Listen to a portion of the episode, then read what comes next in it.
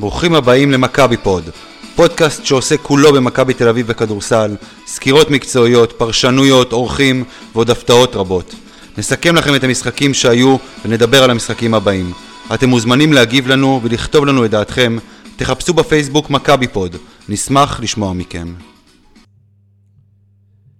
אהלן חברים, אה, ברוכים הבאים לפרק העשירי של, אה, של מכבי פוד. כאן אמיר טראו וגיא קופיצ'ינסקי. אהלן גיא, מה קורה? מה נשמע? הכל בסדר. אה, אפשר לומר שחיובי עם התמתנות. יש... אה, היה פרק של משפחת סימפסון באחת העונות המוקדמות, שברט מחליט להיות ילד טוב פתאום, וליסה נמאס לה ומחליטה להיות ילדה רעה, ועומר אומר למרג' במיטה, היה שם סצנה כזאת, למה תמיד יש לנו ילד אחד טוב וילד אחד מחורבן? למה אי אפשר ששניהם יהיו בסדר? אגב, התשובה של מרג' הייתה, עומר, יש לנו שלושה ילדים. אבל uh, זה, זה תמיד מזכיר לי את הסיפור הזה, כי זה תמיד גורם לי לחשוב על מכבי כדורגל ומכבי כדורסל. בשבוע שלקחנו בכדורגל אליפות uh, סופר דומיננטית ועשתה רק כיף, בכדורסל uh, התברר לנו, ונדבר על זה אחר כך, שהסיכויים מאוד מאוד uh, קטנו לעלות, ואז גם בא הפסד לחולון, ו... בכלל ביאס פה את כל העסק. כאילו כדי להזכיר לך שאי אפשר שהכל יהיה טוב כזה. כן, לגבי זה אני מסכים. אה, מה שכן, ככה נתנו איזשהו ספוילר קטן שהיום יהיה פרק מיוחד, אה, אז אנחנו בעצם מתארחים היום במשרדים של מכבי, ואנחנו ככה, יושב מולנו אה, רועי גלדסטון, סמנכ"ל התקשורת. מה קורה רועי? מה נשמע חבר'ה? מה קורה? אני לא זוכר את הפרק הזה שאתה מדבר עליו, של משפחת סימפסון. תראה... מתוך חמשת אלפים עונות, קשה לזכור כן, פרק ספציפי. אחת העונות המוקדמות, אני... זה גרם לי לחשוב על זה, כי אני חושב שזה היה ב-95-6. לא זה שהיא אמרה לו, יש לנו שלושה ילדים, זה ענק. כן, כן, ואז הוא אומר לה, הכלב לא נחשב, דרך אגב, אם אתה רוצה. ואומרת לו, לא, מגי. אה, משהו כזה, זה מה שהיה שם, זה קטע ענק. אני חושב שזה היה אזור 95-6. כי אמרתי את זה אז בהקשר שקבוצת כדורגל רצה לדאבל, דאבל אה, הכי דומיננטי שהיה פה אולי עד השנה, אם נצליח לקחת את הגביע. זו האליפות הכי דומיננטית, בכל מקרה, גם אם זה לא, לא דאבל. לא, אז אני אומר דאבל, ובכדורסל היו לנו באותה שנה הפסדים מעצבנים כאלה, זה העונה עם צ'מברס לדעתי, וצ'ורצ'יץ' ו-95-6. ההפסד של הגביע, הרבה דברים מרגיזים קרו שם באותה שנה, אז אה, זה לדעתי שם, באזור הזה. הגיוני. אה, טוב, אז בואו ככה באמת אה, נפנה ככה אליך כמה שאלות שיש לנו ככה באמת אה, רועי. גיא, תתחיל עם השאלה הראשונה באמת. אני לא רוצה להיכנס למי אני מצביע בבחירות. אה, על כדורסל אתם רוצים? כדורסל, אה, אוקיי, אוקיי. אתה יודע מה, בוא דבר איתנו על מה אתה חושב על המצב הביטחוני באמת בדרום. בוא, דברים יותר חשובים, בתכלס. תשמע, כולם מדברים על זה, אבל אנחנו נדבר על דברים. אתם תהיו אסקפיזם. בדיוק, זה הספורט תמיד, לא? נכון, לגמרי. לצערי אצלנו בארץ, אתה יודע, אי אפשר לנתק את הספורט מפוליטיקה. זה לא קורה, בתכלס זה לא קורה. כן, אבל יש פה אסקפיזם מסוים. אתה יודע, אתה... גם עצם ההתייחסות של זה כאל משהו שהוא כל כך משמעותי עבורנו, זה מגניב. אתה יודע, בימים שאנחנו כאילו בטירוף על משחקים ולא ישנים בלילה וזה, זה, זה מגניב. אני, אני אגיד לך משהו שאני עברתי, עוד פעם, כאוהד וכאיש משפחה. באיזה, נגד מי היה המשחק? נגד, אה, אני נדעו לו אפס לדעתי. נכון? עם האזעקה במרכז, איך שהתחיל המשחק. כן. יפה. אז אני יושב ביציע, ועם שריקת הפתיחה, זאת אומרת, ממש עם הג'אמבול, פתאום אני מקבל את ההתראה לטלפון. אני, יש לי פושים בערך מכל אתרי החדשות האפשריים. כמו רוב הישראלים. משהו כזה, כן. פתאום אני מקבל את ההתראה לטלפון, דן משהו. ואתה יודע, אני באתי למשחק של קבוצה שאני אוהד, ועכשיו, באמת, אתה יודע, עם כל הרצון שלי וכל ה... אני מתעסק באשתי, שיושבת בבית, בהיריון, עם הילד שלי, מה אני עושה עכשיו אם יש שם אזעקה? אז אתה יודע... מה גם... אמרת לה? האמת היא שבאותו רגע, משום מה, נעלמה לי קליטת האינטרנט. לא משנה מה עשיתי, לא הצלחתי להתחבר לאינטרנט, ישר שלחתי לה הודעה, היא בכלל מנותקת מהמציאות, אז... היא אז... לא שמעה. היא... לא. זה הוא אומר כי היא מאזינה עכשיו לפודקאסט, הוא לא רוצה לומר שסיננתי אותה, יש כדורסל עכשיו, תעזבי אותי. דבר במחצית. לא, לא, טוב, בואו נתעסק בעיקר. תראה איך העברת אותו חזרה לנושא, החזרת אותו ישר. אני לא רוצה לחשוב על הדברים האלה, אמ, אבל בואו באמת ככה נתחיל ככה עם כמה שאלות לרועי. בסדר גמור, אז אני אגיד, כמו שדיברנו אה, אחרי, כמו שאומרים, אחרי יום שבת הגדול מבחינת הכדורגל, הגיע יום ראשון המבאס, אז... מול גרן קנריה עשינו את העבודה, אבל אה, שוב, אנחנו היום תלויים ברצף תוצאות שיוצא מצב מטומטם לדעתי לגמרי, שביין, אחת היריבות שלנו מפסידה ואנחנו מבואסים על זה, והסיכויים קטנים, ואז מגיע הפסד לחולון של מקום ראשון.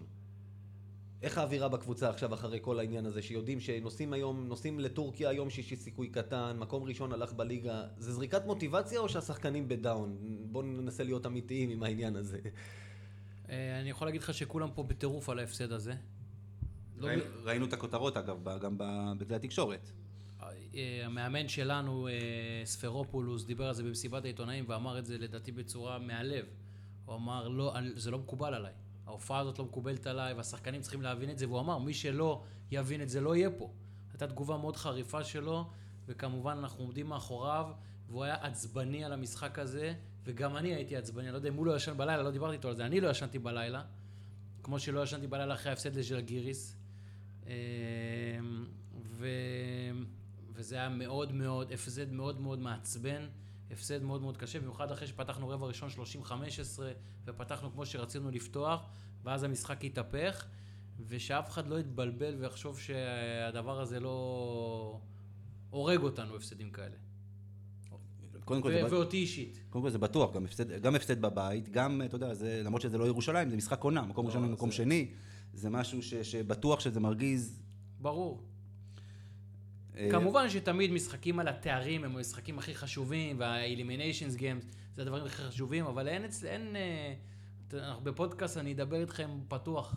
אה, אין גלות. אנחנו צריכים לבוא ולטרוף כל משחק, וכשזה לא קורה, אני אישית קודם כל באטרף, ו- וכל המערכת באטרף. אין חיה כזאת ש- שמקבלים 69 נקודות בשלושה רבעים, לא משתמשים בעבירות. המאמן דיבר על זה, אני מרשה לעצמי בנוח לחזור אחריו. זה אומר שזה לא מה שנקרא, לא עבר כמו מכה קלה בכנף. מכבי עדיין אה, מתרגשת מהפסדי ליגה כאלה, גם שמכריעים אליפות במשחק בודד בסופו של דבר. מתרגשים בוודאי. זה נכון שהמציאות השתנתה בשנים האחרונות. זה נכון שמכבי הולכת בשנים האלה לבין 70 ל-75 משחקים בעונה, ואז באופן טכני, זה, התחושות הן אחרות מאשר שאתה משחק 40 משחקים בעונה. אתה כל, כל רגע יש לך משחק וטיסה, ודיברנו על זה, אז ברור שההתאוששות גם חייבת להיות הרבה יותר מהירה, כי אתה לא יכול לשקוע באיזשהם, אה, לא יודע, דיכאונות. אבל... אה, והמקצוענות וכדומה, אבל בטח שזה... זה, כל הפסד אצלי זה דקירה קטנה בלב. אוקיי, אה, בוא וככה באמת, בוא תספר לנו רגע, אה, שמענו את כל הסיפור אה, לא מזמן על, המייל של שמעון מזרחי, על החוק הרוסי, שמכבי פועלים מאחורי הקלעי, כל השטויות וכל הבבלת הזה. תכלס, איפה העניין של החוק הרוסי עומד היום לקראת העונה הבאה? קודם כל, יש הסכם בין ארגון השחקנים למנהלת הליגה. ההסכם הזה אומר שבעונה הנוכחית שאנחנו משחקים בה עכשיו זה 6 ו-2, זאת אומרת, שישה, אפשר לרשום שישה זרים בטופס המשחק, ושני ישראלים חייבים להיות על המגרש בכל רגע נתון, בחמישייה, והסיכום לעונה הבאה זה 5-1. זאת אומרת, חמישה זרים בטופס וישראלי אחד אה, על המגרש בכל רגע נתון. זאת אומרת, אנחנו אגב מכבדים מאוד את אה, המינהלת ואת ההסכמים שהיא עושה. המינהלת נמצאת, צריך להגיד את זה, המינהלת, אנחנו מסתכלים על, ה, על הדברים מהזווית שלנו בצדק. אני אותי מעניין אותי מכבי, לא מעניין אותי שום דבר אחר. אבל אנחנו יכולים להבין אה, ולנסות להכיל את המקום שהמינהלת נמצאת. המינהלת נמצאת במקום שהיא צריכה לאזן בין כל הקבוצות, בין אינטרסים מנוגדים, והיא נמצאת בסיטואציה לא פשוטה, כמי שצריכה לאזן בין כל הכוחות האלה. אז אנ- אנחנו חושבים על מכבי ואנחנו פועלים לטובת מכבי, אבל אני יכול להבין את הקושי שלהם. זה הסיכום שיש לעונה הבאה, ורק אני אזכיר שהלכה למעשה, יש גם עונה הבאה חוק רוסי. זאת אומרת, אפשר לקרוא לו חוק רוסי מצומצם, חוק רוסי קטן, אבל ברגע שיש התערבות רגולטורית בחמישייה, בליינאפים שקובעים המאמנים, אז זה חוק רוסי. אתה יכול להגיד לי, רועי, יש פה שיפור בין חוק רוסי של שניים לבין חוק רוסי של אחד, אפשר להתווכח על זה. בעיניי אין פה שיפור בכלל, אגב. אני באופן אישי מעדיף את החוק של השנה על החוק של שנה הבאה, כי מכבי בהנחה שיש לך לפחות שבעה זרים בסגל כרגע, והיו גם שמונה, זה עוד זר שאתה מושיב בחוץ. אני חושב שזה רק יפגע יותר בקבוצה בעיניי. מעניין אותי לדעת, אגב, מכבי אה, קיבלה את זה מבין, כמו שאתה אומר, יש סיכום ונכבד, או שגם גם אתם מעדיפים את המצב, ש, אה, את ההסכם של שנה הבאה על ההסכם של השנה? מה העמדה של מכבי? אני חושב ששני הדברים הם לא אידיאליים. זה בטוח לא, שזה לא אידיאלי. זה לא אידיאלי, זה כאילו אתה אומר לי, רועי, מה מבחינתך רע ומה רע מאוד, זה מה שאתה שואל אותי. נכון. אני לא רוצה להיכנס לזה. אני חושב ש... ומכבי תל אביב אומרת, ההתערבויות האלה בחמישייה הן לא טובות. אנחנו עוד פעם, גם בהסכם הזה של ה-6-2 של השנה ו-5-1 שיש שנה הבאה, מכבי לא הייתה מעורבת בסיכום הזה, כמו שאתם יודעים. זו הייתה איזושהי פגישה בביתו של אה, מר שמואל פרנקל, יושב ראש המינהלת, שמכבי לא הייתה חלק ממנה. אה, נסגר, נסגרו שם העניינים, ומכבי, למרות שלא הייתה חלק מזה, ושמעון מזרחי, שהוא הדירקטור שלנו, והוא היה חייב להיות חלק מהדבר הזה, ולא היה. למרות זאת, אנחנו מכבדים את הדבר הזה. אה, ואתה יודע מה, אתה אומר לי, רועי, מה מבחינתך רע ומה רע מאוד? לא בא לי לבחור. אני אגיד לך שאנחנו נכבד את ההחלטה ש... שנמצאת, וההחלטה כיום היא 5-1, אבל מכבי שואפת לזה שצריך להכשיר פה שחקנים, ושמי שיהיה טוב ישחק, ואנחנו מאוד רוצים שיהיו ישראלים טובים, ואנחנו פועלים לטובת העניין הזה, ודיברנו על זה בעבר, אה, וזהו.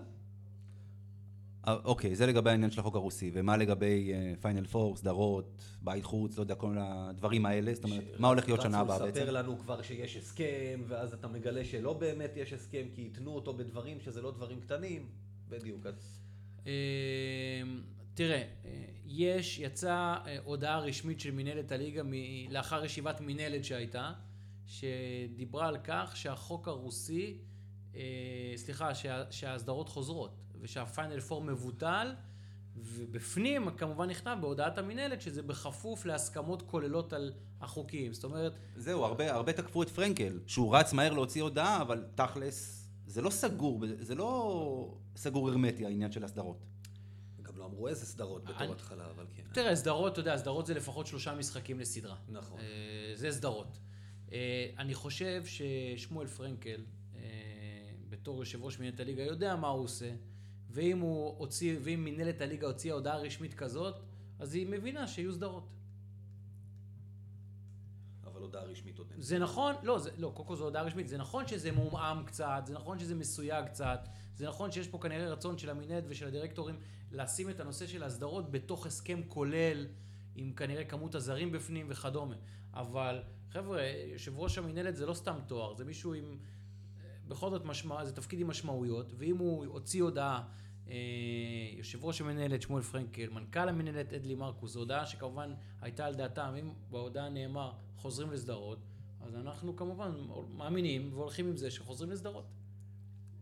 אה, אוקיי, עוד, עוד עניין שעלה אה, במהלך השבוע, דיברו, הייתה כתבה בישראל היום, שהכותרת שלה הייתה בריחת קהל מיד אליהו.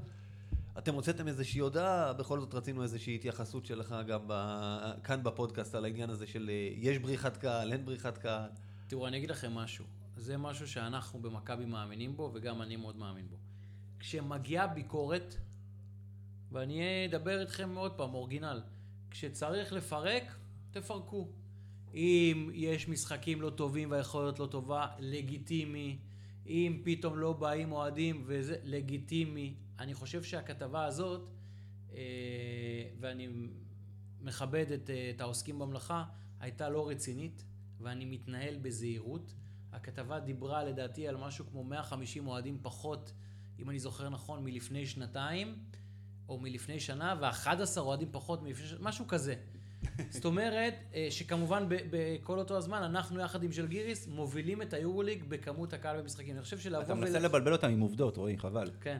אני חושב שלבוא ולדבר על הקבוצה שמביאה הכי הרבה קהל ביורוליג ולהגיד עליה בריחת אה, אוהדים, זה לא רציני. אני חושב שלבוא ולהגיד, אה, היה בממוצע 10,500, אה, 10,700 וירד ל-10,600, להגיד שזה בריחת קהל, זה מצחיק וזה לא רציני. מה גם שאין פה מגמה. כי לפי מה שנכתב בכתבה, אני לא מתייחס לנ- לנתונים, וגם יש גם אי דיוק בזה, אבל אני מתייחס למה שהיה כתוב בכתבה. הכתבה אה, בישראל היום, אפשר פה להגיד, שנה שעברה היה יותר מהשנה, אה, אבל פחות מלפני שנתיים, משהו, זאת אומרת, לא איזשהו, לא מגמה ברורה. הייתה איזושהי תנודתיות, והתנודתיות הזאת הייתה גם בכמות מאוד מאוד מ- מועטה של אוהדים. אז אי אפשר כמובן להשליך על הדבר הזה, ואני חושב שגם אה, בעיתון הבינו ש... שזה היה לא לעניין. יש מצב שהורידו את זה מהדיגיטל? כי אני ניסיתי אתמול לחפש את הכתבה ולא מצאתי. והלכתי ל... ל, ל לכתבות של אותו יום אגב, של ה-28 28 למרץ אם אני לא טועה, ראיתי פשוט את, באותו יום שהוצאתם את ההודעה, למ- את, את, הודעת את ההודעה של המועדון, אין האמת שאין לי מושג. לא מצאתי את זה באינטרנט. אני- אין לי מושג. אבל בכל זאת, שאלה רצינית, אני כן רואה, אתה יודע, ממה שאני מסתכל באינטרנט, שיש למשל, יש לפני משחקי יורוליג מכירת כרטיסים. אומרים לך, אני לא זוכר את המחירים, סתם, אבל מכבי מפרסמת שיש כרטיסים למכירה, וזה מצב שאני לפני נגיד עשור זוכר שזה היה לא קיים. לא יכולת כל- למצוא כרטיסים. קודם כל, שתדעו שאנחנו מחויבים להשאיר כרטיסים. אוקיי. זאת אומרת, גם אם היום אה, מכבי תל אביב מוכרת את כל המנויים שיש ברשותה, ומכבי תל אביב עושה את זה כמעט עד הסוף, זאת אומרת, מכבי תל אביב את, את הכמות שהיא מקציבה לעצמה יודעת למכור, תמיד אתה רוצה להשאיר כרטיסים בקופה, תמיד אתה רוצה, אתה צריך להשאיר כרטיסים פתאום לקבוצה אורחת, פתאום אולימפיאקוס פונים אליך, יש לנו במטוס 50, 60, 70, לא יודע, 200, צריך, צריכים שיהיו כרטיסים, אה, פתאום בכנס של היורוליג יש הזמנות, תמיד אתה צריך שיהיה לך, את אף פעם הסולד אאוט מנויים, זה אף פעם לא סולד אאוט בכלל, זה דבר אחד. ודבר שני, אתם צריכים גם להבין שברגע שיש עונה שהיא ליגה, מה שלא היה עד לפני שלוש שנים, ואתה למשל קנית מנוי משחקי מכבי תל אביב, יכול להיות שיש אוהדים, זה נדיר, אבל יכול להיות שיש אוהדים שלמשחק שניים גם לא מגיעים. זאת אומרת, ברגע שאתה קונה אה, מנוי למשחקי הליגה ומשחקי היורוליג, ויש לך באמת הרבה מאוד משחקים לאורך העונה, אתה יודע, יש, יש מה שנקרא no shows. יש לך חתונה, יש לך ברית, אשתך בהיריון לא מרגישה טוב, ולא יודע, חבר, במ... יש לפעמים מקרים, הרי לפעמים מישהו עושה אירוע של 400-500 איש, הוא לוקח 15% לא מגיעים. אז על אחת כמה וכמה, במשחק כדורסל של אה, 10,500 או 11,000 איש, יכולים להיות לך אנשים שלא יוכלו להגיע באותו יום, ויש להם כרטיס ביד. זאת אומרת, יכול להיות שיהיו ימים שיש לך 11,000 כרטיסים מכורים למשחק, ויהיו לך פתאום 10,600. לצורך- זה לא שלא מכרת, אבל יש דברים שאנשים לא יכולים להגיע, כמו בכל אה, מצב בחיים. אבל סתם, כאילו, זה כבר, כאילו, סתם שאלה טכנית שמעניינת אותי. לי יש מנוי. אני לא יכול להגיע לאחד המשחקים. אני הרי לא מעדכן אתכם ואתם אומרים, טוב, בואו, תמכרו את, ה... תמכרו את הכרטיס שלי. אה, בכדורגל אני יודע שיש דבר כזה שהקבוצה, אה, האוהד מודיע לה והקבוצה מוכרת את הכרטיס שלו. זה קיים אצלכם? הנה, בהמשך למה שהוא שאל. זה משהו שעובדים עליו, זה משהו שעובדים עליו, כי מבינים באמת שגם מי שקנה מנוי, יכול, לו, יכול לקרות לו באמת שהוא יודע מראש שהוא במשחק X לא יכול לבוא, אז חבל. כי אני יכול להגיד לך, במקרה שלי, כמו שאמרתי, יש לי אישה בהיריון מתקדם. כן, בטח, קורים דברים, לא? אז, אז אתה יודע, קורה בתור, תור לרופא, תור פה בדיוק נופל על משחק ליגה. בוא נגיד, נגיד ככה, יורוליג, אני חושב שחוץ ממשחק אחד הגעתי לכל המשחקים העונה. אה, ליגה, הגעתי להרבה, היו חלקים שלא הצלחתי להגיע, ואתה יודע, כאילו, סתם חבל. אז כן. מסרתי את הכרטיס, אתה יודע, שלחתי אותו בזה לחיילים, לדברים כאלה. כן, אנחנו עובדים על פתרון בעניין הזה, בטח. במיוחד שבאמת המשחק, יש יותר ויותר משחקים גם כל הזמן. אה, מה שהיה פחות בעבר. אנחנו נותנים, אתה יודע, אנחנו נותנים באמת תמורה שבעבר לא הייתה. זאת אומרת, התמורה היום, שכל בן אדם שקונה מנוי למשחקים של מכבי תל אביב יודע בוודאות שהוא יראה פה את הכוכבים הכי גדולים של היורוליג, שצסקה תהיה פה, ואולימפיאקוס ופנתנייקוס, ריאל, ברצלונה, פנר, כל הקבוצות, כל השחקנים, כל המאמנים יהיו פה בטוח, ואתה יודע שאתה קונה את הכרטיס, יש לך banker של כמות משחקים שאתה בטוח מקבל, ולא top 16 או הצלבה או זה, אתה מקבל אותם ואתה מקבל את כל המשחקים האלה, זה משהו שלא היה, וזה היום benefit שבליגה החדשה זה קיים. אז אה, אנחנו נעבור שנייה אחת לשאלה מקצועית, ברשותך.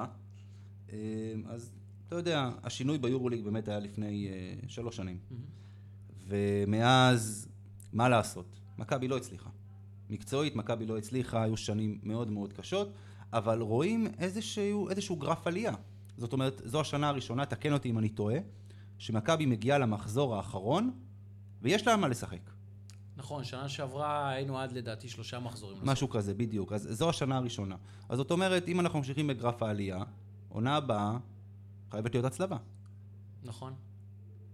אוקיי, נהדר, אני שמח שפירטת. מסכים איתך. גם השנה לדעתי. יכלה להיות הצלבה, אולי עוד תהיה, לא מאמין, אבל... קודם כל. אולי עוד תהיה, זה באמת לונג שוט, אבל הוא קיים. הלוואי ותהיה, ותהיה הצלבה גם השנה, אבל אני מסכים איתך. זה, זה, אתה יודע, השנה... שנה הבאה, יאללה כבר. כן. אה, כן, ולמרות, תראה, אני אגיד לך את האמת. בוא נעבוד על הגרלה אחרת לתחילת העונה בתור התחלה, שייתן לנו, לא ייתן לנו בור כזה לצאת ממנו. אה, תגיד לי, עכשיו באמת, סתם שאלה, אולי קצת מפגרת. מישהו פנה ליורוליג על ההזיה הזאת שהייתה פה בתחילת העונה? זה לא, תקשיב, זה. פשוט היה הוצאה להורג. לא משנה, אני לא מדבר איתך עכשיו על המאמן, אם היה ספאחיה, אם היה... אני לא יודע אם ספרופולוס היה מוציא קצת יותר מה... אני לא יודע, אני לא גם נכנס לזה שם. גם איביץ' בהגרלה כזאת, תקשיב, אנחנו נזכיר למי ששומע ולא זוכר, תשעה משחקים ראשונים, שישה בחוץ, והשלושה שבבית, פנר, ריאל וצסקה, הקבוצות הכי טובות. כן. זה, זה פתיחה של 0-9 קל כמעט ל- ל- לדברים מסוימים. בלי קשר למי מאמן. כן. יש סיי, באמת, זה מה שהוא אומר. תראו, קודם. כל. קודם כל, אני לא חושב. הגרלה היא הגרלה, גם יש המון אילוצים, הרי חלק מהאולמות זה אולמות להופעות, לא יודע, O2 וכל מיני כאלה, ואגב, גם מיכל מנורה, ו- יש המון אילוצים בדברים האלה, אל תשכחו שזה פה טיסות בין יבשות וכל מיני דברים כאלה, אז בתוך המערכת הזאת של ההגרלות מכניסים הרבה מאוד אילוצים, אבל זה הגרלה. וצריך לזכור זה שזה- כדורים חמים, זה לא יכול... זה, תקשיב. תקשיב, זה- רגע, זה לא מגנטי. אבל העניין הוא שזה גם הולך לצד השני. זאת אומרת, כשראינו את ההגרלה, תפסנו את הראש, אבל אמרנו, רגע, אפשר להביא פה ישורת אחרונה, סוכר. אבל- כמו שהיה שנה קודם, עם אחת הקבוצות, מלאגה אולי? אחת הקבוצות הספרדיות גם התחילה בצורה נוראית, ואז היה לה אחר כך יותר קל, והיא ידעה לנצל את זה. אז גם פה תחשוב שזה הולך גם לכיוון השני. כן, אבל, אבל אתה- מתחיל עם 1-8, אתה נכנס לבור. בראש, בראש, אתה, אתה, אתה מנסה לחשוב רגע, מה לעזאזל צריך לקרות פה עכשיו? אתה במצב רדיפה מראש, וזה מצב... בדיוק. מכבי אני לא לא הייתה יודע- בפנים פעם אחת, ודיברנו על זה, גם לא הייתה במאזן אפילו שוויוני. כן. שעכשיו יש את הסיכוי כן, לסיים... אתה כל הזמן. רודף. בדיוק. אני לא יודע אם אחרי שיש הגרלה, וגם עם יד מפורסמת, לדעתי, אם אתה יכול לבוא ולהגיד, רגע, רגע, רגע, רגע, מה זה, יצא לנו אה, משהו לא לא, הגיוני? זה- זה לא- זה לא שכונה. רגע, אין ערעור. חדש, כן. זה בוא לא שכונה, זה. לא, זה לא כוחות מחדש, ברור אני לא יודע שלא, אם אבל- זה אוכל. אבל אה, אני מבין מה שאתם אומרים, כי זה באמת מאוד מאוד מאוד חריג, וזה באמת מאוד קשה. תשמעו, קבוצות, ובטח אנחנו, אני מדבר מהמקום שלנו, משקיעות המון כסף, משאבים, מאמצים, החתמות של שחקנים. אתה נלחם באמת מול, אתה נלחם מול אריות. אריות, ברור. אתה נלחם מול קונגלומט, אתה מול רוסיה ומול המפעל ניקל של אה, צסקה, שזה משהו מול ג'ורג'ו ארמני של ארמני מילאנו, שזה קונגלומט אה, עולמי. הטורקים עם אה, הכסף שלהם, טורקיש איירליינס, אתה יודע. ריאל לא- לא מדריד, יותר שה, כשהסכומים מגיעים מהכדורגל, וברצלונה שהסכומים מגיעים מהכד, מהכדורגל, ואתה באמת עושה, ואז פתאום יש לך הגרלה כזאת, באמת, ואתה אומר, יא, אתה, אתה אומר, וואו.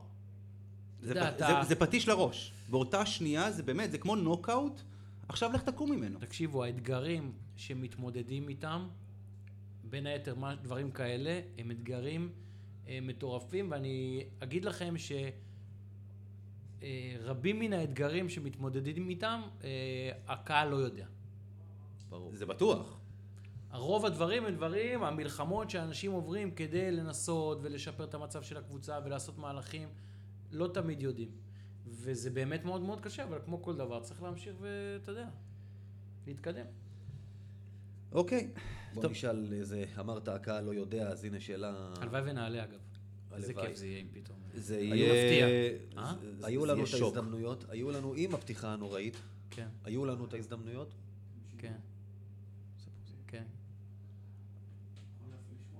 כן, בטח, בטח. אני חושב שהיו לנו את ההזדמנויות עם ההגרלה הזאת, אה, נתנו כמה בעיטות בדלי בסיבוב הזה, והיינו בפנים, אתה יודע, זה בסוף משחק לפה ומשחק לשם בתלות בעצמנו. נכון. אה, אז אני אשאל אותך, אמרנו, הקהל לא יודע.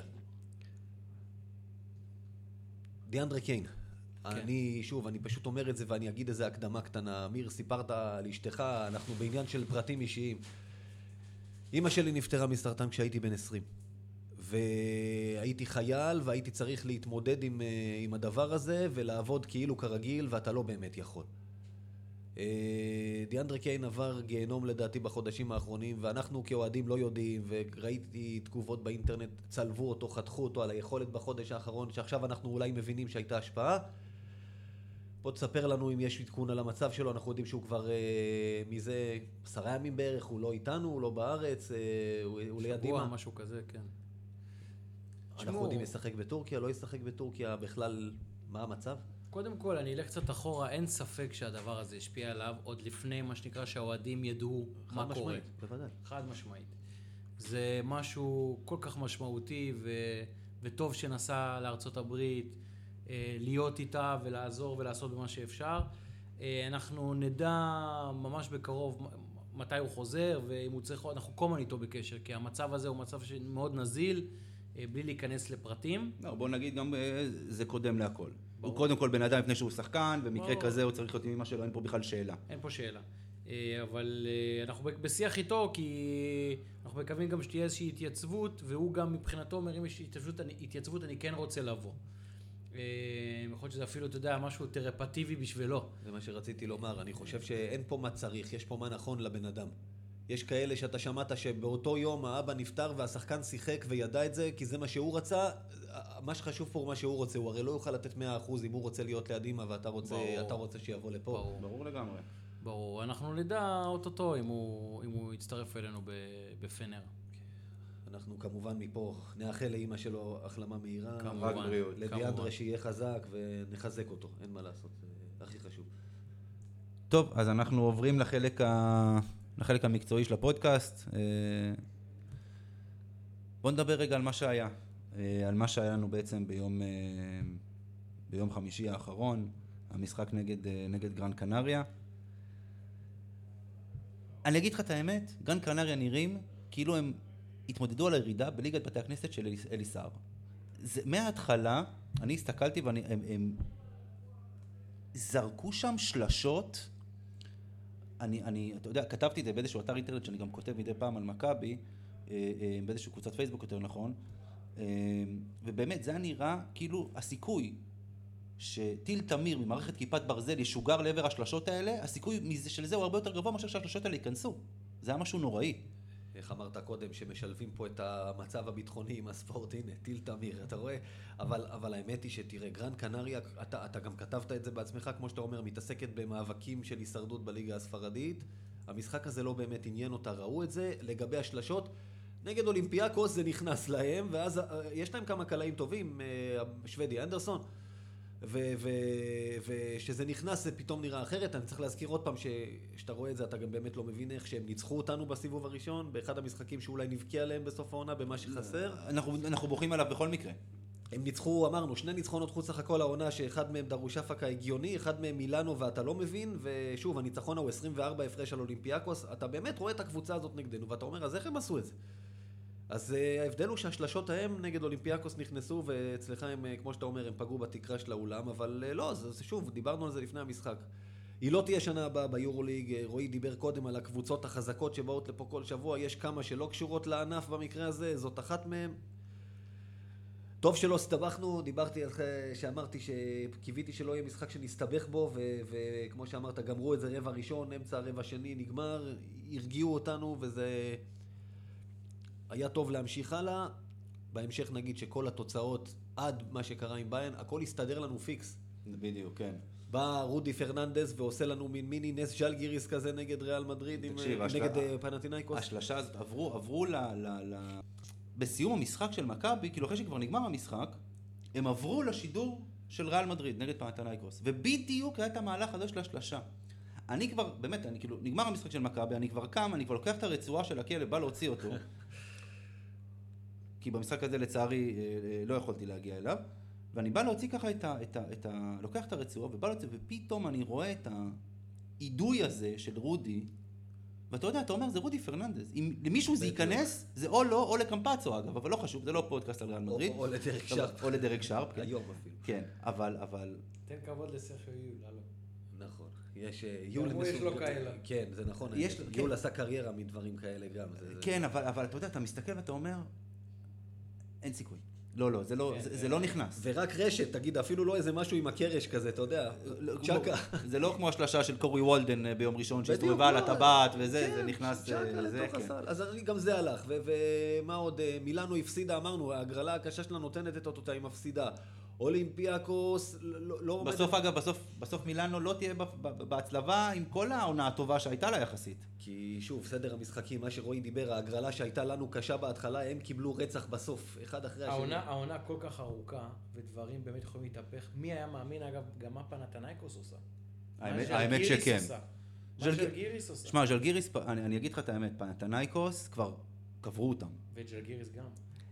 ז'לגיריס, אני חושב שהיא קבוצה הרבה פחות טובה מפנתנייקוס. אבל מה- את העונה טוב, וווסטרמן נפצע, ומי שראה מהרגע שהוא חזר זה גם קבוצה אחרת, ומי שראה איך שהם פתחו את העונה, אותי זה לא מפתיע השיפור הזה, כי, כי הם קבוצה. יש מאמן שם והיא קבוצה. אז כן, אבל אתה יודע, אני, אני עוד מילה אחת על פנתנייקוס, קצת מצחיק, אני חושב שהשינוי אצלם התחיל מניצחון במוסקבה. כן. קצת מוכר לי הסיפור. מוכר לנו. כן, מוכר לנו. שלושה של קלטיס. לא, זה... הנה עוד משהו וואו. המשוגעים. הבן אדם עם 2% ל-3, ודווקא את השלשה הזו הוא קלע, מדהים. אה, אה, אז באמת ככה, אני, אני, האמת אני אגיד לך, אני לא חושב שיש הרבה מה להרחיב על, על, על המשחק נגד גרן קנריה, חוץ מזה לא, ש... אז אני אומר, הוא מה שהיה חשוב. אני בחיים שלא הסתכלתי על כל כך הרבה משחקים באירופה, בכדורסל, אתה יודע. אגב, אם מדברים על גרן קנריה, אולי מילה, אנחנו רואים שגרן קנריה נאבקת בתחתית הליגה הספרדית. הקבוצה שנה שעברה הגיעה לחצי גמר פלייאוף, נכון. ריאל מדריד כזכור, זה הקנה לה את הכרטיס אז עוד עם אה, גל מקל. אה, ודי.ג'יי. סילי.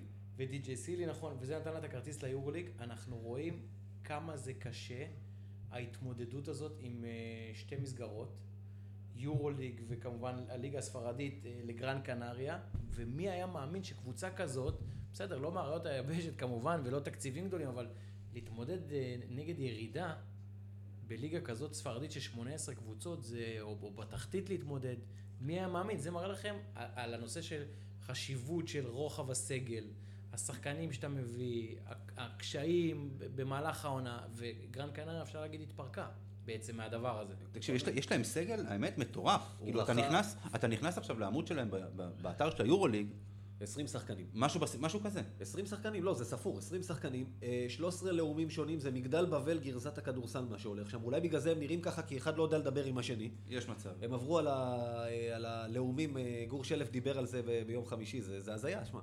מכל העולם, זה תיבת נוח אה, מעורב עם, אה, עם מגדל בבל. זאת אומרת, לקחו שם, תראה, זה, זה, זה אחד ההסברים יכול להיות. זה סגל רחב יופי, אבל לא, לא, עזוב, השחקנים שם, בוא נגיד ככה, עוד פעם, אני לא מזלזל בהם, הם לא, אבל זה, זה, לא, זה לא סגל יורוליג וזה לא קבוצת יורוליג, והדבר באמת, אין שם אף, אה, מה שנקרא, איזה פרוספקט שהוא... פחות, פחות. באמת, מה שאני לוקח מהמשחק הזה זה שבאמת סוף סוף יכולתי לשבת ולהיות רגוע. ולהיות רגוע. כי אתה יודע, גם נגד חולון למשל, שתכף ניגע בזה, הובלת 15 הפרש בסוף הרבע הראשון, אמרתי, וואי, מגניב, היום לא ינשרו לי שערות. וזה לא קרה. אז אה, לפחות נגד גרן קנריה זה כן קרה, ומזה אנחנו שמחים. אה, אז בואו באמת נעבור רגע מ... אה, אתה יודע מה לא, בוא נדבר רגע, בוא, בוא נשאר ביורוליג, אחרי זה נתבאס על חולון. מבחינת מה, מה שצריך עכשיו לקרות. בואו נדבר על פנרבכצ'ה רגע. פנרבכצ'ה, אנחנו יודעים שבשבוע שעבר ניצחו, ניצחו במילאנו. במילאנו, עם סגל חסר, בלי ארבעה שחקנים. בלי ארבעה שחקנים ששניים מהם זה וסלי וסלוקאס. אה, אנחנו עוד לא יודעים בעצם, אה, נכון, אנחנו לא יודעים, כמו שאמרת. אני עוד לא התעדכנתי לגבי הסגל שלהם. אז אנחנו לא יודעים באמת מה, באיזה סגל הם מגיעים השבוע, יש עוד כמה ימים, הכל, הכל עוד יכול לקרות. אה, אבל בואו נגיד שגם בלי, בלי שני השחקנים האלה יש להם סגל מספיק מפחיד. הם בבית קודם כל. ואני אומר, עם הסגל החסר הזה, לנצח במילאנו, ועכשיו הם באים מולך בבית, לסיים עונה אירופית כזאת חלומית מבחינתם במקום ראשון. אם מישהו חושב פה, אתה יודע, הם אה, לפי מה שאנחנו מבינים, בטוחים במקום הראשון. אם מישהו מתכנן פה על זה שהם ייתנו לנו את המשחק, אה, קבוצה שבאה למחזור סיום אצלה בבית, רוצה לתת לקהל את התמורה לכרטיס. אף אחד שלא יחשוב שהם יבואו לישון. לא יקרה. רועי, לא, לא ניסיתם לפנות אליהם? לארגן איזה קומבינה, איזה, קונס, איזה קונספירציה, אולי, אולי הוא מעדיף, אולי אוברדוביץ' מעדיף אותנו ולא אז את... הגשנו פנייה רשמית, סתם, אני צוחק. חבר'ה, אה, אה, מקצוענים עד הסוף, הם יבואו לשחק. חזק, זה ברור. ואוברדוביץ', וכמו שאמרתי, משחק ביתי, אין דבר כזה, והאווירה שיש באולם הזה, יהיה משחק מאוד מאוד קשה. אה, זה הרמות הכי גבוהות, כולם ספורטאים, כולם ייתנו את הכל, ואנחנו צריכים לעלות עם אה, ציפורניים שלופות, לא יעזור. אנחנו צריכים גם שהרבה דברים אחרים יקרו, אבל אני מזכיר לכולם, קודם כל אנחנו צריכים לנצח. בדיוק, זה, זה הכי חשוב. והיורוליג, הוכיח שהכל יכול להיות. זאת אומרת, כמו שאמרתם, יש משחקים, אתה נוסע למוסקבה ופתאום מנצח, או שאתה מפסיד בגרן קנריה, וגם פה אתה יכול לנסוע לפנר ולנצח שם באיסטנבול. כבר עשינו את זה בעבר. אתה יודע, זה תלוי בדינמיקה של נדבר המשחק. על זה עוד מעט בשיעור היסטוריה, אגב, אבל עשינו את זה בעבר. אני, אני אגיד לך משהו? אני מדבר פה לרועי, אני זה, אני אומר לכם, אני לא יודע מה, מה להגיד לך לגבי הרצון שלי. זה מצחיק, כן? אני אוהד, אני קודם כל ברור שאני רוצה לנצח, אבל דיברנו על זה שבוע שעבר, שבא, שניצחנו במוסקבה את חימקי, במקום שזה יגרום לי כאוהד להגיד יש, ניצחנו, זה גרם לי לקלל על ההפסד נגד ג'לגיריס. זה פשוט גמר לי לאכול את עצמי על למה הפסדנו שם, והיינו במצב יותר מסביר אם היינו מנצחים פתאום. אתה, אתה, זה רק גורם לך לחשוב איז, איזו בעיטה הבאנו קודם. אם ננצח, ועדיין יקרה, לא יקרה הנס במשחקים האחרים, כי שוב, אנחנו לא תלויים בעצמנו ולא נעלה, אני רק אוכל את עצמי עוד יותר לדעתי. אני אומר לך, אולי עדיף להפסיד ולהגיד, יאללה, גם ככה לא היה פה סיכוי. זה סתם קודם דיבור של... כל, אה, כמוני זה, כן. כמוך. אני גם אוכל את עצמי על ההפסד הזה. ברור. זה אחד. לא רק זה גם, ההפסד בבסקוניה. אה, יש כמה. פה- פה בבית. בבית, לא בחוץ. בבית, אני בבית. אני ברור חושב. שלכל קבוצות היורוליג, גם לקבוצות הטובות, יש הפסדים כאלה. תחשוב איך מרגיש היום ריק פיטינו, איך מרגישה פנתנייקוס, אה, על הסל הזה שהם קיבלו מרודי. אם זה מה שישאיר אותם. בחוץ. אם זה מה שישאיר אותם בחוץ. יכול מאוד להיות שזה השעה, תשמע, זריקה הזויה. אבל זה בדיוק, זה משהו שלא, תשמע, זה- רק מאלוהים. גם אגב, ז'לגיריס, הובלנו 35 דקות לדעתי, זאת אומרת, גם שמה, והיינו דו-ספרתי. ו- לא, דיברנו על זה, דבר- זה משחק דברים- שהיה בידיים שלוש פעמים בערך. דברים כל פעם. קורים, זאת אומרת, דברים קורים, מילאנו בחוץ, שלנו, דברים קורים, זה חלק מהמשחק, זה מעצבן, זה מתסכל, אבל, אתה יודע, יש את המשחקים האלה, אתה יודע, ששיחקנו בצסקה, הייתה את התחושה שגם אם המשחק ממשיך עוד 20 דקות, לא נפסיד. אתם הרגשתם את זה גם? כאילו הדברים הסתדרו, הלך לנו, יובל זוסמן היה במשחק טוב, אלכס טיירס היה במשחק מצוין, הם כאילו היו קצת קלולס כאלה, היה בצורה, פנטסטי, כן. היה- בצורה די מוזרה. אה, וכאילו הייתה תחושה שגם אם תהיה עוד מחצית שלמה, מכבי מנצחת. אז יש את המשחקים האלה. טוב, אז אה, בוא באמת... אה, אה, מה אנחנו צריכים לעשות כדי לנצח ב- בטורקיה? מה אנחנו צריכים לעשות? לא, רגע, אתה שואל מה צריך לעלות או מה צריך לנצח את המשחק, עזוב אותי לעלות. בוא קודם כל ננצח את המשחק הזה, אחרת כל הדיבורים על עלייה הם לא רלוונטיים. מעבר ללהגיש פנייה של אה, יאללה, אתם מקום ראשון ותעזבו. אה, קודם כל, אה, שוב, אני... דיברנו על זה. לטורקים, אה, בניגוד להרבה קבוצות שלמכבי יש אה, יתרון בצבע, אני חושב שיש להם בשר לשים עלינו. יש להם קו אחורי, אה, כשאתה מסתכל על הסגל שלהם ופורט אותו לשחקנים, כולם מדברים על זה בכל אירופה, שהמקום הראשון שלהם הוא איזושהי הפתעה. כשאתה מסתכל על הסגל מול ריאל מדריד או מול אה, צסקה למשל, הם לא נתפסים כיותר איכותיים, אה, מה שנקרא, שחקן מול שחקן. צסקה, אני חושב, אני כבר אמרתי לך באחד. כן, אני- שהיא אני- בירידה, אני היא- לא רואה את זה עדיין מבחינת, שוב, חומר השחקנים, אני עדיין חושב שהם היו יכולים להוציא יותר ממה שיש להם. שוב, בסוף אתה יודע, זה יוכרע גם בפיינל פור, אולי הם ייקחו את הגביע ואנחנו נגיד מה זה משנה, מה, מה הם עשו כל העונה. אבל אה, מכבי תל אביב צריכה לבוא לשם קודם כל, אתה תמיד אומר צריכים לרוץ, אני חושב שצריכים להרגיע את המשחק שם. לרוץ בטורקיה יעשה לנו נזק לדעתי. זה גם עניין, אני מניח שזה גם עניין, הרבה עניין של אה, יום קליעה. אתה יודע, למכבי יש לנו הרבה מאוד קלעים. אתה יודע, יש לנו שחקנים שאם תופסים יום, אתה יודע, סקוטי ווילבקין, מייקל רול, זוסמן ב- עם הקליעה שלו, כמובן בצבע טאריק בלק. הבעיה היא ש- שלא, לא... תשמע, מבחינת פוטנציאל, באמת, ואני אני אמרתי את זה מתחילת העונה, מכבי זו קבוצה, לא יודע אם פיינל פור, הצלבה קל, מבחינת פוטנציאל. אה, כמובן שהפציעה של פרגו טרפה את כל הקלפים, אין ספק בזה. לא היו הרבה ימים שבאמת השחקנים האלה, שיותר מ- משחקן אחד תפסו יום. ואתה יודע, עוד פעם, לא ניכנס פה לתוך עכשיו מקצועי, לא מסרו לבלק, כן מסרו לבלק יותר, זה, לא העניין, אבל תראה, אני חושב שגם הקבוצה הזאת צריך לזכור שהיא קבוצה, אמנם השארנו שלד משנה שעברה, אבל הקבוצה היא חדשה. סקוטי ווילבקין, עונה שנייה ביורוליג, הגיע לפה. אה, ג'רמי פרגו חזר לפה עם כל הניסיון, אבל אתה דיברת באמת על הפציעה שלו, זה באמת טרף את הקלפים. ושחקנים משמעותיים עם עונת יורוליג ראשונה, טאריק בלק, ג'וני אובריינט, אנג'לו קלויארו. זאת אומרת, השחקנים האלה הם שחקנים מאוד מאוד כישרוניים, אבל לוקח זמן. אתה יכול לראות גם שחלק הראשון של העונה של טאריק בלק שונה מאוד מהחלק השני של העונה של טאריק בלק. לגמרי, זה שחור ולבן. שחקן שהגיע קודם כל מה-NBA לאירופה, ויש את העניין הזה של ה... לסגל את עצמך, וזה... וזה זה מאוד. משמעותי. אני יכול להגיד לכם שהייתי במינכן, ואם אני זוכר, אני חושב שזה היה במינכן, והוצאנו רעיונות לטלוויזיה המקומית שם, ל- למי ששידר את המשחקים ביורליג, והוצאתי את אה, סקוטי ווילבקין לרעיון, והוא עמד לידי וחיכינו שהשדרן שם יתפנה, וככה הוא מתנשף, זה היה רגע אחרי המשחק, והוא אומר לי, הוא מסתובב אליי, הוא אומר לי, אתה יודע, וזה היה אחרי ניצחון, והוא היה טוב. הוא אומר לי, רועי, אתה יודע, אני מרגיש ששנה הבאה אני, אני מעלה את הרמה שלי במשחק בכמה דרגות. זה, זה משהו אחר. עכשיו, אני מבין למה הוא מתכוון. זאת אומרת, אני מבין למה הוא מתכוון. ברור שהיום טאריק בלק מבין יותר את הנושא של השיפוט והעבירות, ואין מה לעשות, יש את הניואנסים של היורוליג, יקבל יותר כבוד, מכירים אותו, סקוטי ווילבקין, שחקנים, וזה הרבה פעמים, הרי מה ההבדל בין מקום תשיעי, שמיני או גם שישי? אנחנו רואים שאנחנו רגע לפני מחזור אחרון, במחזור האחרון פתאום כל הקוביות ייפלו למקומות שלהם. יש תסריט אחד שמכבי יכולים גם לסיים מקום שביעי. אתה מבין? ואפילו אם, לא יודע, אם ביירן היו אה, מנצחים, אולי אפילו מקום שישי בתסריט מסוים, יש המון תרחישים.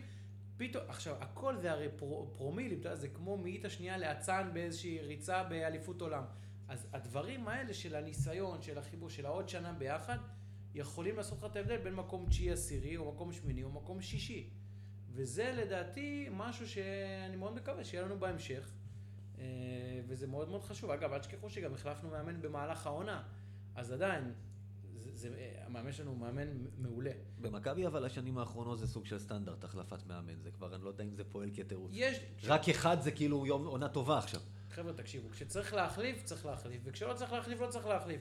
כשדייוויד בלאט היה ארבע שנים רצוף מאמן ראשי במכבי תל אביב, וזה היה ברור שזה נכון לנו, ונכון לדייוויד בלאט, והדברים היו טוב, אז היה מאמן הכי יציב באירופה פה, ארבע שנים בלוק, אה, אוקיי? אנחנו... אפילו אם בעונה האחרונה היה, היה שייקי, הוא היה פה, ו... וסיים ארבע שנים כמאמן ראשי. אז כשהיה צריך, אז עשו שינויים. אני לא אענה אני. את נבן ספאח היה צריך לעשות שינוי לדעתכם? בתחילת העונה כבר, לא דיברנו. אז אני לא מתייחס, אבל אתם אומרים. סליחה, בסוף העונה שעברה, לא בתחילת העונה הנוכחית. אז אתה אמרת. אה, זה, שוב, דעתי כאוהד ודעתם של הרבה אנשים, זה מים מתחת לגשר, זה פחות משנה. אז דווקא צריך אולי לכבד פה את ההנהלה שנתנה עוד חודש, כדי כן לתת צ'אנס, כן לראות מה קורה, מאמן שבא יצב את השורות, לקח אליפות. זאת אומרת, האצבע לא הייתה קלה על ההדק. עוד פעם, אני אגיד על ספאחיה, ההגרלה גם פגעה בו והכניסה אותו ללחץ. כל מאמן אחר גם היה מתקשה להתמודד איתה. אני חושב שספאחיה מאמן טוב, ובנימה אישית אני גם מחבב אותו. אני מסכים איתך, אגב, אני גם חושב שהוא מאמן טוב, והוא אישיות. בדיוק. אני, אני דווקא, הצד שלי של הבן אדם עכשיו, אפילו לא של האוהד, רצה לראות אותו נשאר ומצליח. אני עוד מחבב אותו מ-2007 או 2008, אבל, אבל, אבל, אבל, שוב, אתה אמרת, מקצועית זה, זה ביזנס, אין מה לעשות. אני שומע אנשים שבאמת לפעמים מבקרים את מכבי על חילופי המאמנים. מצד שני, היה לי מישהו שאמר לי, הנה, מכבי השנה גם כבר החליפה מאמן, ואז שאלתי, תגיד, החילוף היה נכון לדעתך? הוא עשה טוב למכבי? הוא אומר לי, כן. אמרתי לו, אז אתה לא יכול לבקר החלטה שאתה אומר שהיא נכונה, ואז צריך לקחת אותה. כן, אבל אתה יודע, אבל זה הפך להיות אצל מכבי, בגלל שזה הפך כאילו, כאילו, כמה שנים אחרונות, אבל גם זה לא בדיוק, חבר'ה, זה גם לא, המספרים שמדברים עליהם הם לא בדיוק ככה. אנשים סופרים את רמי אדר, ואז סופרים את ליאור לובין. את ליאור לובין סופרים, נכון, אתה יודע, רמי אדר נכנס להיות מאמן, אה, אחרי שארז אה, אה, הראו לו את הדלת, ורמי אדר החליט לעזוב. נכון. הוא לא פוטר. מכבי רצתה שהוא יישאר, הוא אמר, חבר'ה, אני מרגיש שזה גדול עליי, הוא החליט לעזוב. ולובין היה מאמן זמני, ואז לובין היה מאמן זמני, אז ספרו את שניהם, מכבי לא פיטרה את רמי אדר, הוא החליט שזה, שהוא לא רוצה את זה, ליאור לובין נכנס באופן זמני, אז גם הספירה הזאת, אוהבים להציל, זה בסדר, הכל, הכל בסדר. אבל זה גם, זה לא היה בדיוק ככה, וברגע באמת שמההתחלה אתה נמצא בבעיה עם המאמן, אתה נכנס לאיזשהו כדור שלג. אני עוד פעם, על יאניס אני אומר, בלי קשר ליצליחו, כי אני כבר, כבר, כבר קורא תגובות, איך אמרנו, טוקבקיסטים שאומרים, האיש כישלון כבר, והוא לא העלה. זה ברור, נו. אני חושב שהוא חייב לקבל את השנה הבאה, וגם לבנות, את, לבנות את הקבוצה, ואיך אומרים, כמו שהוא מבין. ואז אנחנו נגיד יצליח, לא יצליח. אני עוד פעם אומר, אני, עוד, אני אשפוט אותו אז, אני לא אשפוט אותו עכשיו. לא, בסדר, זה, זה, זה ברור. עוד חצי מילה רק על ספאחיה, אתה יודע, אה, אה, יכולים להגיד מאמן טוב, לא מאמן טוב, כל אחד יכול לראות את זה בצורה שונה. אני יכול להגיד, מהמקום שלי, שהוא היה צריך להתחיל את העונה, לדעתי. הוא סך הכל, בעונה שעברה. הביא פה את האליפות, היה צריך להתחיל את העונה. אה, אתה יודע, דיברנו על ההגרלה, ההגרלה פה הייתה קטלנית. נכון שאתה יודע, אם היה לנו, אם יאניס היה מגיע לפני, אז עוד ניצחון אחד היה משנה. בדיוק. בסדר, אבל עכשיו הכל זה בדיעבד. נכון, לא, עכשיו הכל זה בדיעבד, זה לא רלוונטי. בסופו של דבר, אני חושב שספאחי היה צריך להתחיל את העונה, כמו שאמרתי, פיטרו אותו, הגיע יאניס, שהוא מאמן מעולה, הוא עשה, אני באמת חושב, עוד פעם, מן הסתם היו טעויות והיו קצת נפילות פה ושם, זה קורה וזה קורה לכולם. אני בטוח, בטוח, בטוח שאיתו העונה הבאה תיראה פשוט תהיה הרבה הרבה, הרבה הרבה יותר טובה. אבל אנחנו לא מסכמים את אנחנו העונה נסכם הזו את העונה עדיין. בסוף. אנחנו מק- אה, אנחנו מקווים. שהסיכום לא יהיה בשבוע הבא. בדיוק, אם, אם צריך, שבוע הבא נסכם את הבתים, אני מקווה שרק את הבתים. ו- ב- כן, בדיוק. להגיד עוד פעם, רק ניגע בפנר, בנקודה האחרונה, אמרת מה צריך לקרות, כמו שרועי אמר, שלשות יצטרכו להיכנס.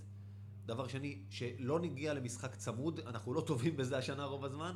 אם נצליח, כמו שהיה במוסקבה נגד צסקה, לפתוח איזה פער, שאולי יגרום להם להגיד, יאללה, למה אנחנו צריכים את זה, בוא, נ- בוא לא נוריד את הרגל מהגז, כי אנחנו כבר ראשונים וכי יש לנו עוד משחקים חשובים, אז יכול לעזור לנו, אה, ובשביל זה צריך שלשות, מה שפחות עיבודי כדור, אתה יודע, הקלישאות הרגילות, אני, אמרת, ולשחק רגוע וחכם. אמרת לי קודם משהו לגבי העניין של הריצה, אז אני כבר אמרתי את זה בעבר ואני אומר את זה שוב. מכבי צריכה לרוץ מהסיבה הפשוטה שכמו שאני רואה את הסגל הנוכחי, מכבי קבוצה שרצה. היא בנויה כדי לרוץ. מכבי בנויה כדי לרוץ. דיברנו על זה, הסנטרים שלך הם אתלטיים והם זריזים. הגארדים שלך הם גארדים של, של, של כוח מתפרץ. פרגו, דיברטולומיאו, אה, אה, ווילבקין. את, את, אתה יודע, וזה לא שמכבי, כאילו, באמת, ואני אומר את זה עם כאב, נגדיר את זה בצורה הזו, משחק עומד של מכבי הוא לא אטרקציה. לא אטרקציה, לא. יפה. אז בסופו של דבר אתה צריך לרוץ. כי בריצה אתה יכול. בריצה אתה יכול מצד אחד לעשות נקודות קלות, מצד שני אתה יכול לאבד, לאבד הרבה כדורים. אני, כמו שאני רואה את הסגל, זה סגל של ריצה, לא סגל של אה, אה, אה, חמש על חמש אה, משחק עומד. בוא נדבר במילה על חולון. אה, חייבים? חייבים, חייבים. הפסדנו מקום ראשון. תשמע, הבעיה היא שניצחון היה די פותח, פותח לך שני משחקים פער ואולי היה מקבע אותנו מקום ראשון. שני דברים אני לוקח מהמשחק הזה, מההפסד הזה, שהם לא טובים. אחד, שאם נסיים מקום שני, שוב, חולון ומכבי, אנחנו יודעים שהפיינל פור ביד אליהו, אלא הם יחליטו לעשות לנו החלטה כדי, איך אומרים, לדפוק את היריב שלך יחד איתך ולהגיד שהם רוצים בירושלים, ולא אין- נראה לי. אין, אין סיכוי, לא, לא, הסיכוי, השנאה בין הם חולון אוהבים את לירושלים... ירושלים עוד פחות. בדיוק. אבל זה כן יכול, תשמע, בהנחה שירושלים לא תפשל ותסיים רביעית, ולדעתי היא לא, היא תסיים שלישית, זה אומר ש...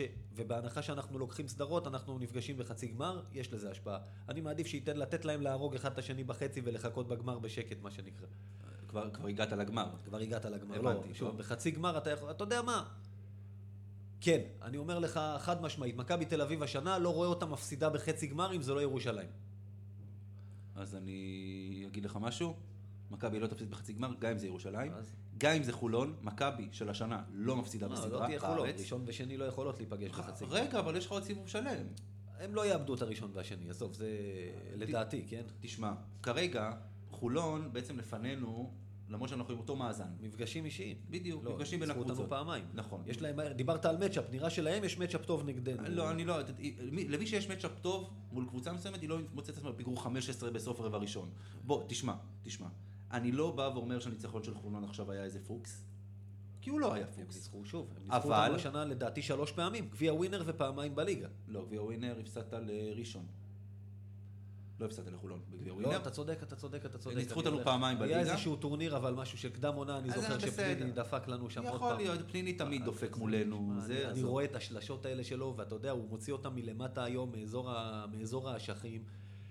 משהו ששומר היום בכדורסל, הבן אדם מבוגר כבר, מה שנקרא, שים עליו את היד ומסתכלים עליו ומצלמים רואה- אותו, התחרפנתי מזה, אבל. אתה, אתה רואה שהוא עדיין שם אותם, ולא רק מולנו. אבל הוא ישים אותם, בטח הוא כדאי לקלוע, למה לא. שמים לו יד בפנים? עזוב, נו, זה לא איזה. אתלט, פליני לא קופץ מעל עיתון של. אמצע שבוע. שים נכון. לו יד בפנים, תחסום אותו, נגמר.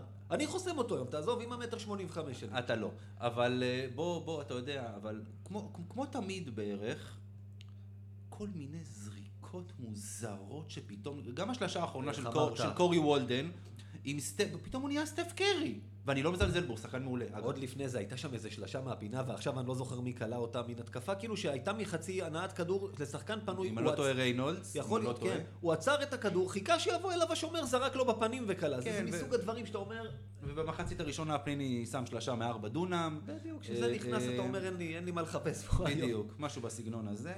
אה, אבל הדבר הנוסף שאני לוקח זה אמירה, אתה יודע, גורם בעילום שם, שיש תמיד השנה, כשיש קצת לחץ, אנחנו מפסידים. מישהו אמר את זה במכבי, וזה משהו שלדעתי, אתה יודע, אסור לך להכניס לעצמך לראש, זה עניין של state of mind. מנטלית, אם אתה מאמין בזה, לכן אמרתי, והקבוצה הזאת השנה נראה שהיא מאמינה בזה, שהמצב נהיה קשה, היא קורסת. יש פה בעיה. כן, תשמע, אה, בסופו של דבר, אתה יודע, אבל אתה, אתה, אתה מסתכל, מסתכלים על הסטטיסטיקה של המשחק נגד חולון, וזה זה, זה הזוי. כי אתה הובלת, בסוף הרבע הראשון הובלת 15 הפרש. לאורך, כי אתה יודע, וכל שאר המשחק היה צמוד, אבל אתה מסתכל על הפלוס מינוס של השחקנים של מכבי, רוב השחקנים עם מדד שלילי. איך זה הגיוני אני לא יודע, אבל אני לא, לא, לא, לא בדקתי בעצם את נקודות המדד, אבל זה, זה, זה, זה נראה כזה קצת מוזר, אבל בואו, אתה יודע, נסתכל על האחוזים, אז 32 אחוז לשלוש, סליחה, 57 אחוז לשתיים, שאלה אחוזים שהם סבירים בסך הכל. אבל זה הרוב היה לדעתי, הכל מתנקז, רבע ראשון 30 נקודות, ואחרי זה כלום. הממוצע, אתה יודע, על, על ממוצע אומרים שהראש בתנור והרגליים במקרר, אז הגוף שלך בממוצע בסדר. זה, זה בדיוק מראה את ה, כמה משקר ממוצע יכול להיות. כן, ו- ובסופו של דבר חולון סיימה עם 52 אחוז לשלוש, אז אתה, אתה, אתה מבין שבאמת... אה, שהרגישו כמו נו, 80 אחוז, אתה יודע, מבחינת מה שנכנס שם. כי, כי עוד פעם, כי ברבע הראשון הם לא פגעו בכלום. וכל שאר, שלושת. הרבעים האחרים... הם כאלה. 69 נקודות, הכי פשוט, אמר את זה רועי. בדיוק. אמ, אז, אז בואו מכאן נעבור בעצם לשיעור ההיסטוריה שלנו. אה, איך, אה, איך אמרת את זה? אה, משחק ש... טוב, אתה יודע מה, עזוב. קח, שלך, דבר אתה. היסטוריה, שנה שעברה, שנה, שעברה, שבוע שעבר הלכנו עד 91-2, אנחנו הולכים קרוב הפעם. 2012-13, מכבי תל אביב, נלך ישר ל top 16, סיימה ראשונה בבית שלה בשלב המוקדם. top אה, 16 שוחק אז בשיטה של שני בתים של שמונה, וארבע ראשונות מכל בית עולות להצלבה. הבית של מכבי כלל שתי קבוצות מספרד, לבורל קוצ'ה, הלוא היא בסקוניה וברצלונה, שתיים מטורקיה, בשיקטש ופנרבכצ'ה אולקר מיודע- מיודעתנו, חימקי מוסקבה, סיינה ואולימפיאקוס. ומכבי פותחת הבית הזה סיבוב ראשון, שבעה משחקים ראשונים, מסיימת עם מאזן שני ניצחונות, חמישה הפסדים. החמור מכל שלושה הפסדי בית, שניים בנקודה לבסקוניה ואולימפיאקוס, אחד לברצלונה שטרפה את הבית הזה עם הפסד בודד כל השלב הזה. את מי מנצחים אגב? את הטורקיות. ארדואן כבר היה באותו זמן, אבל הטורקים החליטו להיות בכל זאת חברים. ניצחון בחוץ על אה, בשיקטש, ניצחון בבית על אה, פנרבכצ'ה אולקר. ב- דווקא, והבסנו אותם, לא סתם, אבל 2-5, וכבר כולם קברו אותנו, מה שנקרא, ואמרו, זהו, מכבי סיימה השנה מוקדם. מכבי פותחת סיבוב שני, כבר במשחק הראשון אומרים, הולך להיות פה שינוי. סיינה באה ליד אליהו חוטפת 31 הפרש. מכבי עושה 6-0 בששת המשחקים הראשונים שלה, כולל ניצחון באולימפיאקוס, אתה זוכר איזה שלושה של דויד סמית מקילומטר וחצי? כן. כולל, ורק במשחק האחרון בעצם מפסידה לברצלונה שוב, שניצחה את כולם אז.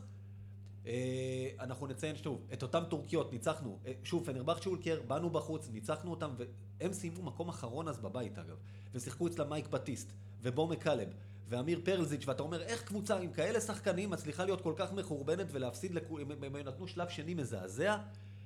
בשיקטש, אפרופו הטורקיות חברותינו באותה שנה, מכבי תל אביב באה ליד אליהו למשחק מולה, את הרבע האחרון הפסידה 10-23, וזה צמצם את ההפרש מ-54 הפרש ל-41 בלבד, אתה מבין מה יכול היה להיות שם. מכבי תל אביב בתצוגה מטורפת, רבע האחרון קולעת רק 10 הלכה לנוח, אחרת היה שם תוצאה שלא, אתה יודע, זקני היורוליג לא זכרו. עולה להצלבה, בגלל ההפסד לברצלונה אגב, מסיימת רק שלישית ולא שנייה. כי לאולימפיאקוס היה משחק אחד, מאזן, משחק אחד יותר טוב, ואנחנו הובלנו עליהם במאזן האישי. אם היינו מנצחים איכשהו גם בברצלונה, מסיימים 7-0, מקום שני. אולימפיאקוס אגב הניפה את הגביע בסוף אותה עונה, פעם שנייה ברציפות, אנחנו חטפנו 3-0 מריאל מדריד בזכ- בזכות המקום השלישי הזה, כי אם היינו מסיימים שני אגב, היינו מקבלים את הנדולו 0, 0 פילזן, וראינו שהטורקיות דווקא האירו לנו פנים באותו שלב. אבל רק כדי להראות, מכבי יצא אז ממצב שהיה נראה אבוד, מי יודע, אולי גם הפעם. אז זה היה גם בחסות הטורקיות, מי יודע, אולי גם הפעם. אגב, שיעור היסטוריה, שבוע הבא, עם או בלי מכבי בהצלבה, למשחקי הצלבה, אנחנו, אני מבטיח, אתם יודעים, יש בחירות ויש הרבה הבטחות שתשמעו בימים הקרובים, אבל ההבטחה הזאת זו הבטחה שאני אקיים, בניגוד לפוליטיקאים. מהשבוע הבא אנחנו מתחילים את דירוג חמש סדרות ההצלבה הגדולות ביותר בהיסטוריה של מכבי. טוב, אז אנחנו אה, כאן בעצם מסיימים את הפרק שלנו. אה, חוגגים אה, פרק עשירי, כמו שאמרנו, בספיישל מיוחד במשרדים של מכבי. מפאת קוצר הזמן, כדי לא להגיע לפרק של שעה וחצי, אנחנו היום לא, לא נעשה הימורים, אנחנו נחזור בשבוע הבא עם הפינה הזו. ואנחנו נגיד קודם כל לרועי גלדסטון, תודה רבה על האירוח. תודה רבה לכם, שמחנו מאוד. מעולה, ותודה רבה ככה על התשובות הכנות ועל הזמן שלך, זה לא, זה לא מובן מאליו. אה. ותגיד לי, שאלה אחרונה, אנחנו נהיה בהצלבה? כן. האמת האמת שרועי, בפעם הקודמת שדיברנו, הבטיח לנו, אל תדאגו, יהיה בסדר. אני רציתי להגיד לך שאני קצת מרגיש מאוכזב, ואנחנו לא נהיה, אבל אה, בסדר. בסדר, בוא, בוא, עשינו מה שאפשר. איך, איך אמרו פעם? עוד בלי- קצת, עוד קצת, בוא נשמור את השיחה הזאת לעוד. קצת. בלי, בדיוק. בלי האמונה צסקה לא הייתה אוכלת צסקה אותה, לא אז בוא, בוא נדבר על בלי האמונה, עזוב, בוא, בוא נאמין. אה, אז תודה שהאזנתם לנו, אה, כאן אנחנו מסיימים את הפרק של מכבי פוד. אה, יאללה מכבי. יאללה, מכבי, תודה רבה.